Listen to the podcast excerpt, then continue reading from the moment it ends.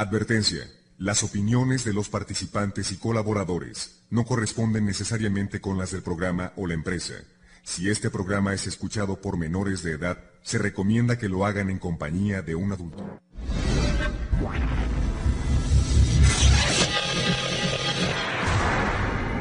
Buenas noches. Es momento de compartir los relatos e historias de terror que nos dejarán fríos.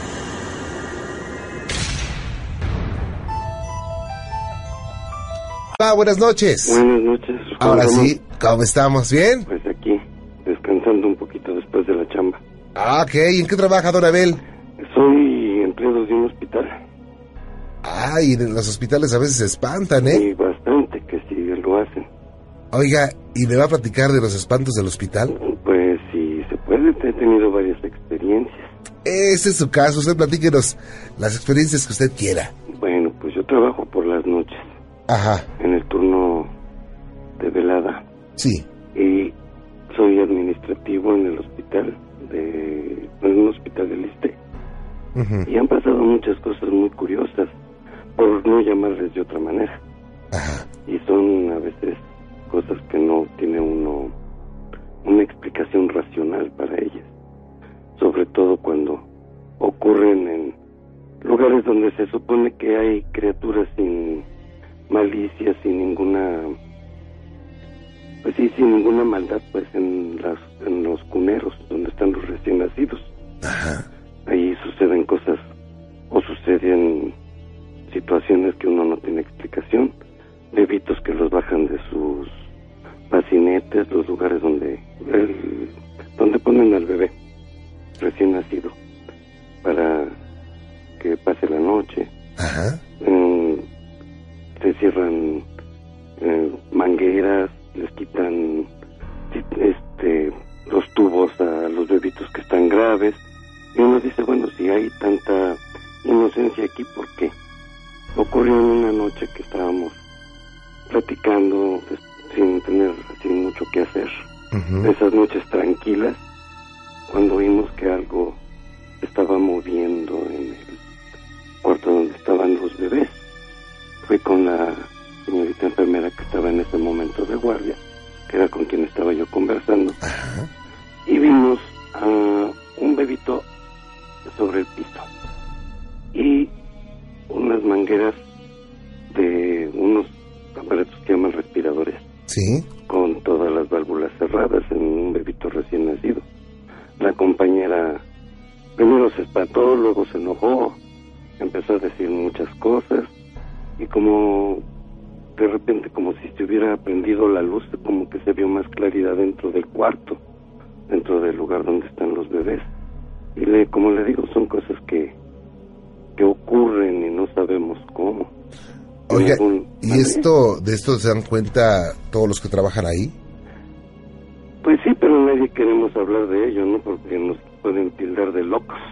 Claro, eso es muy importante. O sea, pasa una situación extraña, una situación que no es comprensible, y cuando uno la platica, eh, nada más con la mirada simplemente dicen, no, me estás Eh, mintiendo. Está bien chalado. O quién sabe qué te metiste o qué Sí, tomaste. ¿Cuál fumaste? Sí, pero realmente pasan cosas raras. Digo, no puedo afirmar ahorita que sea del diablo de Dios o no sé. No. Digo, lo más fácil es decir, poner la etiqueta de diablo o de Dios a las cosas extrañas.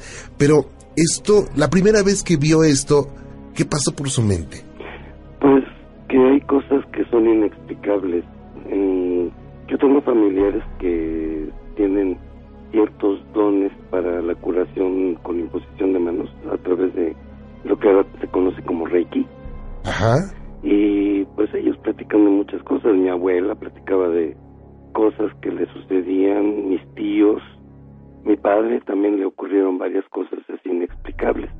O sea que de alguna manera, si no estaba yo muy convencido, pues sí, cuando menos tenía yo ya la idea, ¿no? Claro. De que hay algo que está fuera de un control humano y que no tiene del todo una explicación lógica y racional Claro. que a veces queremos darle una explicación racional para poder entenderlo. Es, es diferente, pero en los hospitales hay muchas cosas que suceden. En alguna ocasión, también en las veladas, Ajá. nos ocurrió, el hospital tiene 11 pisos Sí. Y en una misma noche fallecieron los pacientes de, la, de las camas subsecuentes, como si estuvieran una encima de la otra. No recuerdo los números exactos, pero vamos a ponerle 908, 808, 708. Cuatro pacientes desde el décimo piso hasta el octavo piso. Hasta el, hasta el sexto piso, perdón. Así como si hubiera pasado una, ¿cómo decirlo? Una especie de espada que hubiese matado en el mismo momento, a la misma hora, a los cuatro pacientes de las camas con los números, pero en diferentes pisos. Ajá. Entonces, como le digo, trata uno de darle una explicación de alguna manera lógica, de decir, bueno, pues es que ya les tocaba, o son pacientes graves, cosas así, ¿no? Pues, pacientes que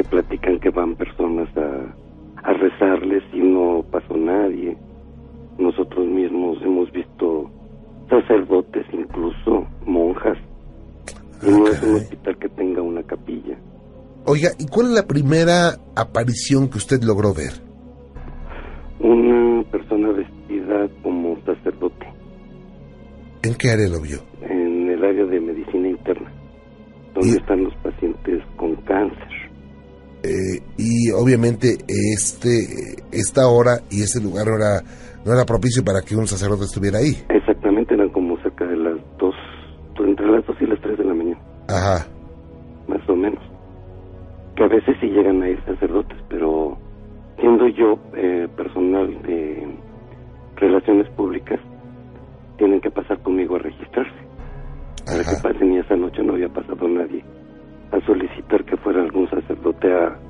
Dar la, la, los últimos auxilios a algún enfermo.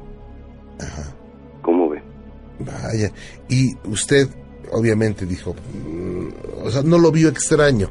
Digo, no. No, no, creyó que era un fantasma, sino que dijo, ¿qué estará haciendo este hombre aquí? Exactamente, pero se da la vuelta en uno de los de las esquinas como si fuera otro cuarto. Voy a preguntarle su nombre porque no se había registrado y ya no lo vi. Y eso dice uno, híjole, siente uno que le recorre desde la nuca hasta los pies un escalofrío, pero sí, cómo no. de esos bonitos, ¿no? Y mejor ni decir nada, ni preguntar nada, ¿no? Sí, porque de todas maneras no va, no va a conocer la, la, la verdad, la realidad. Nada más se, se va a dar eh, vuelta a la cabeza y no va a encontrar nada. Exacto. Hay una leyenda, no sé si alguna vez se la hayan comentado. ¿De qué? La famosa planchada. Ah, sí, he sabido varias versiones. ¿En ese hospital también se manifiesta? Bastante. Ah, caray. A varias compañeras le ha sucedido que llega la señora a ayudarlas.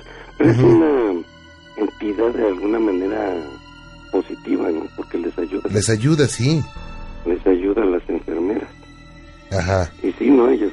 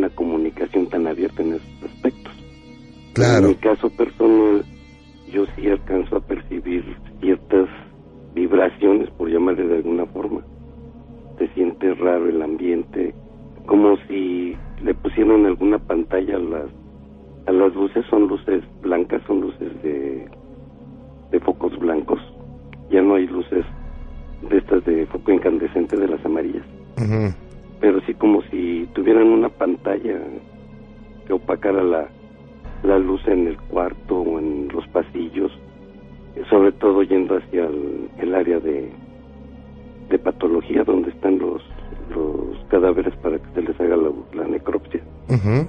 Ahí también se siente frío, se siente vibraciones muy raras, muy extrañas.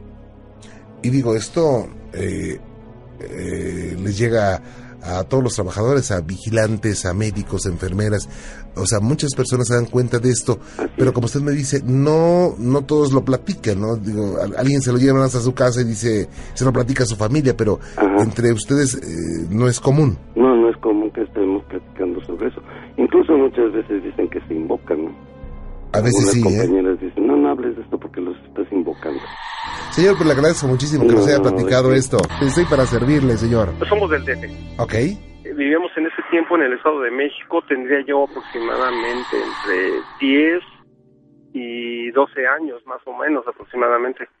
Entonces, donde vivíamos, estaba construyendo, mm, era la casa ah, de mi, de mi abuela, es que en paz descanse, y pues en ese tiempo pues eh, terminábamos de jugar fútbol, eh, pues no había canchas como ahora, calles pavimentadas, entonces pues, jugábamos fútbol terminando, terminando el partido, eh, cascarita, nos pusimos a platicar, de contar chistes y pues no mm, en ese entonces pues no era como, como ahora, ¿no? Internet y que vamos a platicar. No, pues uno platicaba más, este, más, este, personalmente, ¿ah? Claro. Platicábamos y contábamos chistes que nos había pasado, que y empezamos. Y la casa que de mi abuela estaban construyendo ahí, eh, tiempo después vivimos ahí porque pues los este eh, éramos como cuatro o cinco más o menos me acuerdo. Y éramos como cuatro o cinco amigos más o menos de la misma edad entonces era mi esta- estaba mi hermano que en paz descanse y hicimos una con los tabiques ya ves que los tabiques los eh, grises este hicimos una una mm, una especie de banca como de no no redonda sino mesa cuadrada y con los tabiques así pusimos al centro y nos pusimos eh, nos veíamos las caras así platicando entre Ajá. todos estábamos eh, platicando y platicando, que serían, oh, ya ni recuerdo, serían como las nueve de la noche más o menos. Y de repente, eh, los tabiques estaban acomodados en forma de, de canto, de canto, y salieron, no, no recuerdo si eran hombre o mujer, pero ni cómo iban vestidos, pero entre los tabiques salieron este caminando dos de 10 centímetros, caminaron Ajá. caminaron en, era en, como en escuadra, caminaron de un lado y, le dieron la vuelta en escuadra y se volvieron a meter. Ajá. Así de ese tamaño eran. Yo dije, pues yo siempre había visto que los duendes eran, pues eran más, un poquito más grandes, ¿no? Y yo dije a mi esposa, no, le digo, sí, exactamente. Y yo le, le pregunté a mi primo si él, si él estaba en aquel entonces, porque mm, me dijo, no, yo no estaba. Y amigos que se... Todavía, yo pienso que unos que eh, me llevaba yo muy bien con él todavía siguen viendo allá, pero ya no lo sé, ya no he conta- tenido contacto, ni ya ni les he preguntado acerca de, de lo que nos pasó. Entonces, eh, a eh, volviendo a lo mismo, eh, este, caminaron, iban caminando los dos, dieron, caminaron en, en escuadra y se volvieron a meter. Y entonces nos quedamos así sorprendidos y yo le pregunté a uno, oye, ¿tú viste lo que yo mismo, y lo que yo vi? Y me dije, sí, ¿tú también lo viste? Sí. No, pues estábamos muy chicos, yo creo, eh, estábamos muy chicos, digo, 10, 12 años. No, pues nos, nos echamos a correr. Ujú. Enfrente había una tienda, y no- eh, le decíamos la tienda de la abuelita, y nos metimos ahí, llegamos, y, pero no nos creyeron, no nos creyeron, y, pero te digo, éramos como cuatro o cinco, y ya platicamos, y entonces llegaron más, más chavos ya más, este, un poquito más grandes, y les dijimos lo mismo, y, pero como a la hora regresamos, y volvimos a eh, volvimos al mismo lugar allí te digo que era una cuadra mm, yo creo que aproximadamente unos 15 20 metros estaba la, la tienda de donde estaban construyendo donde estábamos ahí sentados platicando Ajá. y movimos removimos todos los eh, tabiques y no encontramos nada nada nada nada No había nada. Nada nada Pero nunca, nunca lo van a olvidar. Buenas noches, gracias. Buenas noches, Lidia. Buenas noches, Juan Ramón. ¿Cómo estamos? Extrañándote. Oye, muchas gracias. Pues yo aquí a sus órdenes, como siempre. Claro que sí. Pues bueno, te voy a contar mi relato. Ajá. Mira, nosotros vivimos aquí en la delegación de Tláhuac. Ok. Es un pueblito. Ujú. Entonces, este, una, en una ocasión, este, yo me, eh, pues, estaba yo, bueno, estábamos dormidos, Sí. pero yo tenía que dar una medicina a mi suegra en la madrugada. Entonces yo me levanto y empiezo a escuchar a unos perros que empiezan a aullar de lejos.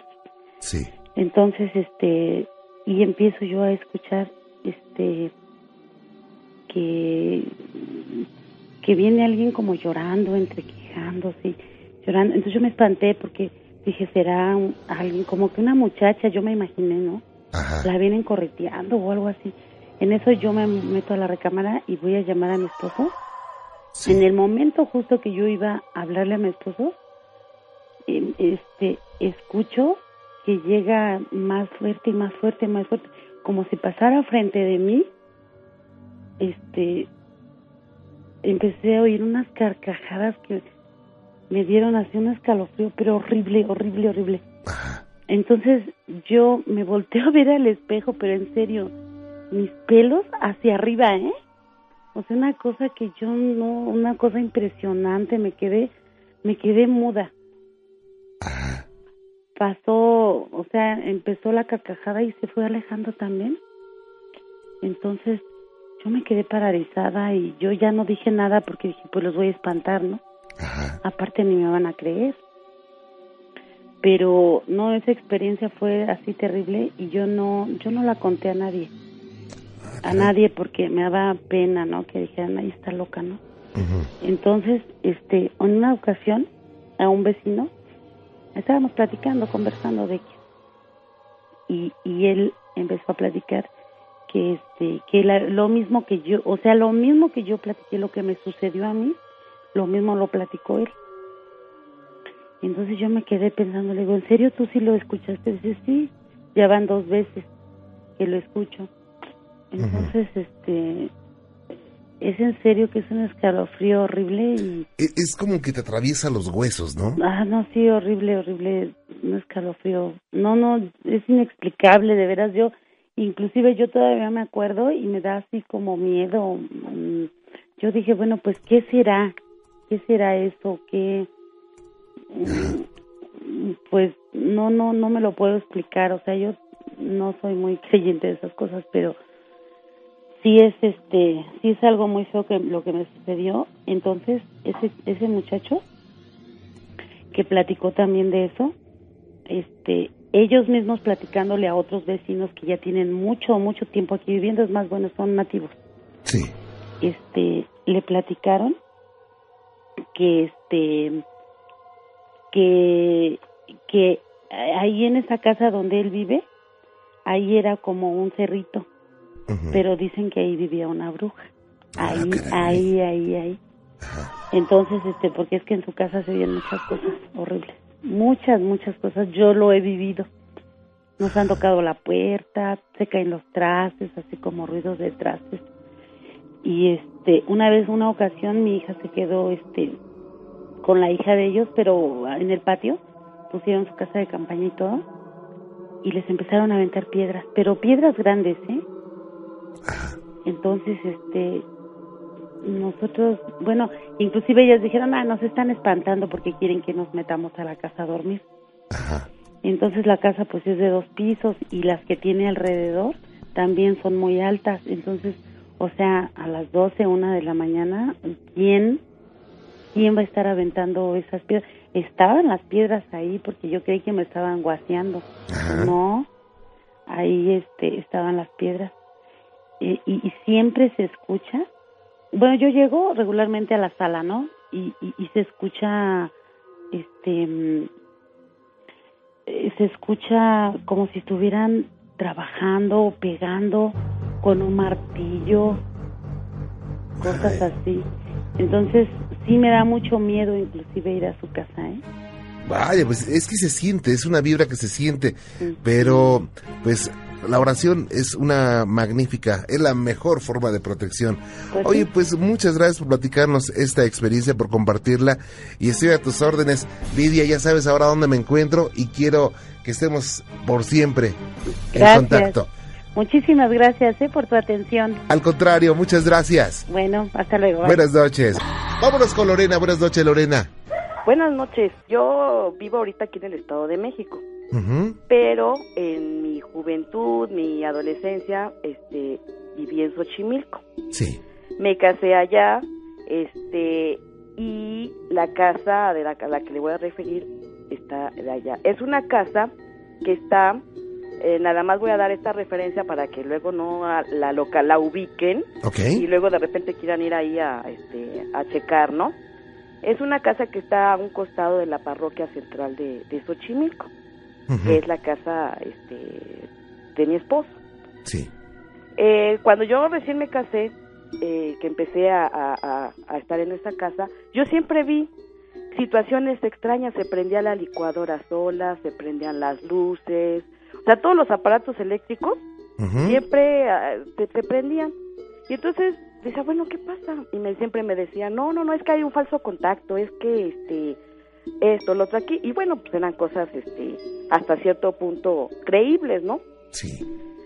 Pero pasa el tiempo y entonces este me embarazo de mi primer hijo y este y, y estando un día ahí en la casa veo que, quedé por el pasillo de la entrada, eh, y no era noche, eran las 4 de la tarde, estaba yo sola, estaba yo con mi chiquito, este, se abre, escuché como sea que se abría el portón, y entonces abro la, me, me, incorporo porque estaba yo en el sillón de la, de la sala y veo entrar una persona. Sí. Entonces dije, ah, caray, una persona totalmente desconocida, ¿no? Yo dije, ¿qué, qué, cómo entró? ¿Qué pasó? Entonces me volteo para ponerme los zapatos porque estaba yo ahí descansando y cuando salgo no había absolutamente nadie. Y ah, yo lo vi clarito que entró de la de la puerta de la calle hacia la casa.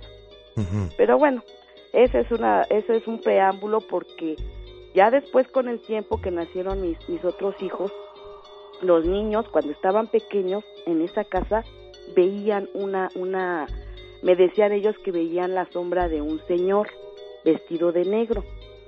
Estaban chiquitos, tenían en dos y tres años, y de repente ellos jugando se quedaban callados y viendo hacia un lugar específico de la de la casa. Y me decía mi hijo, mira mamá, este allá hay un señor. Y pues cuál, ¿no? Pues no, no había nada. Luego ya con el tiempo, mi esposo me decía, ¿sabes qué? cuando nosotros, mis hermanos y yo éramos chicos, también veíamos esa, este, esa presencia. Y entonces así como que dije, ah, caray, y la verdad de las cosas sí dejé, dejamos de ir ahí a la casa porque a mí sí me daba como que cierto temor. Para, y, y así como esas cosas, este, muchas, muchas por el estilo.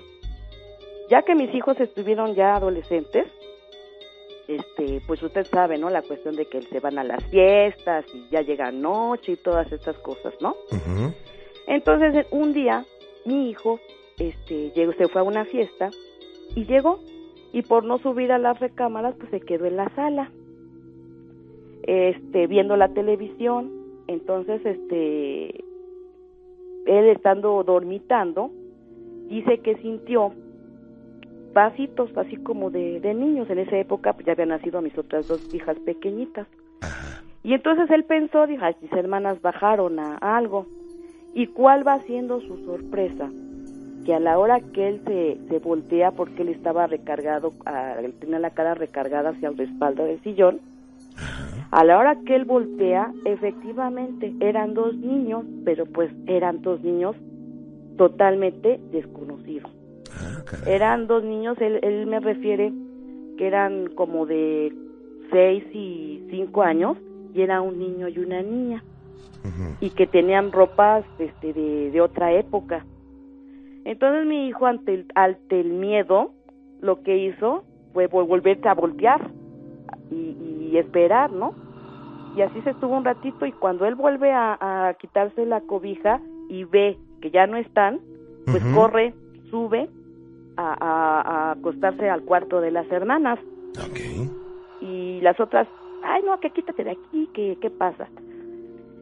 Pues se queda ahí en medio de ellas y este y cuál va siendo la ya no nada más la sorpresa de mis de, de mi hijo, sino también de mis hijas que, que de igual manera estaban dormidos y de repente pácate que se les aparecen esos esos, esos niños ahí otra vez.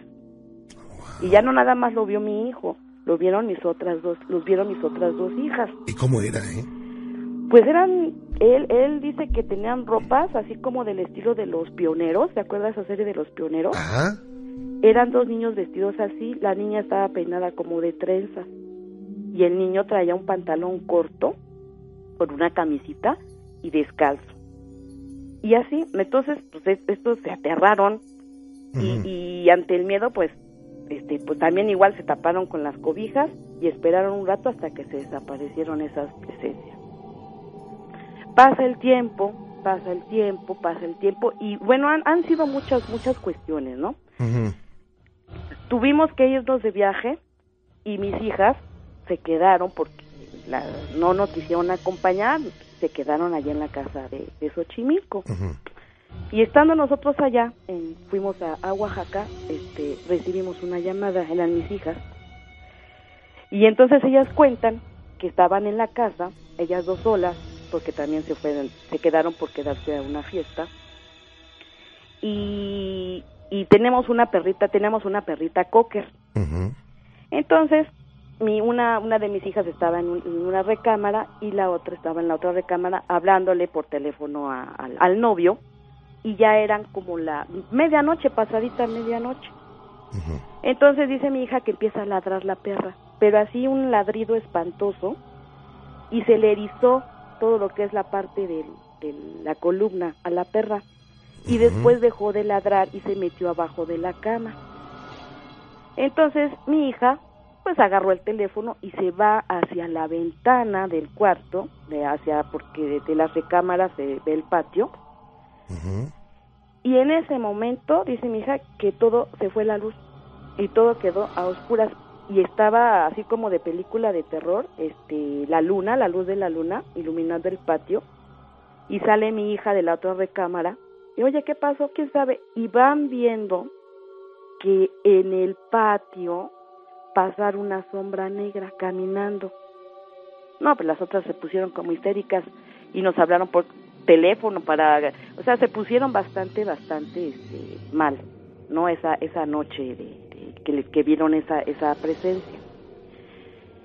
Y en esa casa, seguido, de repente hay olores muy, muy feos, huele como a pescado echado a perder, luego es un olor así muy penetrante a detergente ese tipo de detergente que pica mucho la nariz. Qué cosa, bueno, pues hay muchas situaciones que ojalá algún día, algún día nos dejen investigar y vamos a seguir en contacto, Lorena, le agradezco mucho. Muchas gracias a usted. Que la pase muy bien. Hasta luego. Hasta luego, gracias. Don Alejandro, buenas noches. ¿Cómo está, licenciado? Muy buenas noches. Bien, con el gusto de saludarle. Igualmente, señor, igualmente. ¿Sí se acuerda de mí? Sí, cómo no, por supuesto. De la Fuerza Aérea Mexicana, para Sí, sí, cómo no. Muy bien.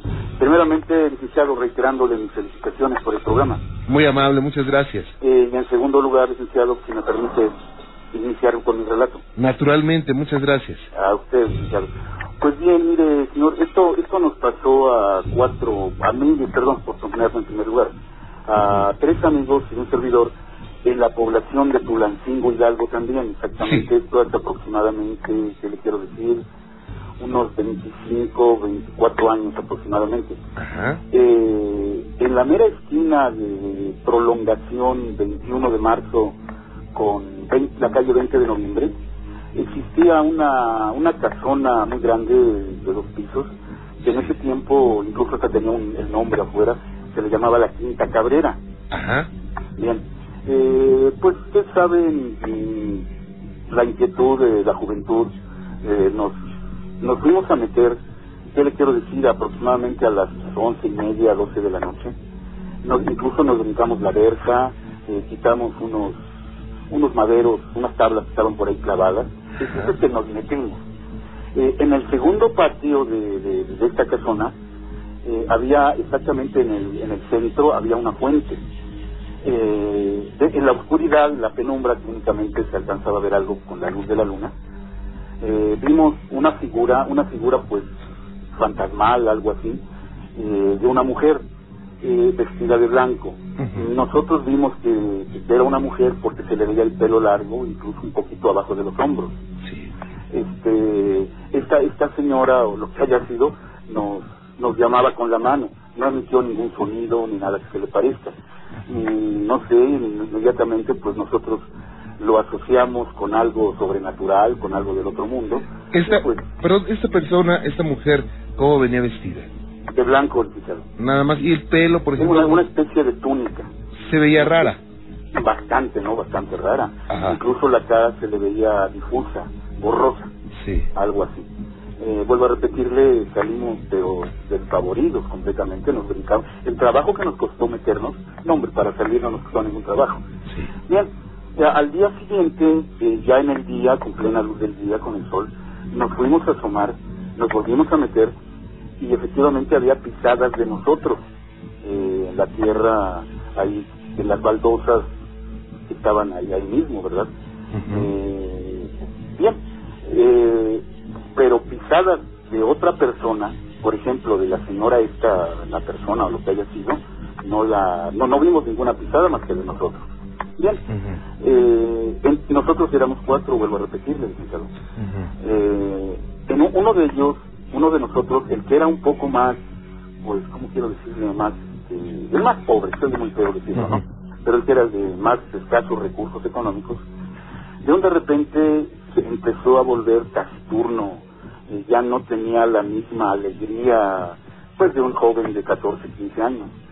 Eh, dinero, bicicleta, reloj, etcétera, incluso ya casi no se juntaba con nosotros. O sea, su vida cambió por completo. Totalmente, totalmente, licenciado, totalmente.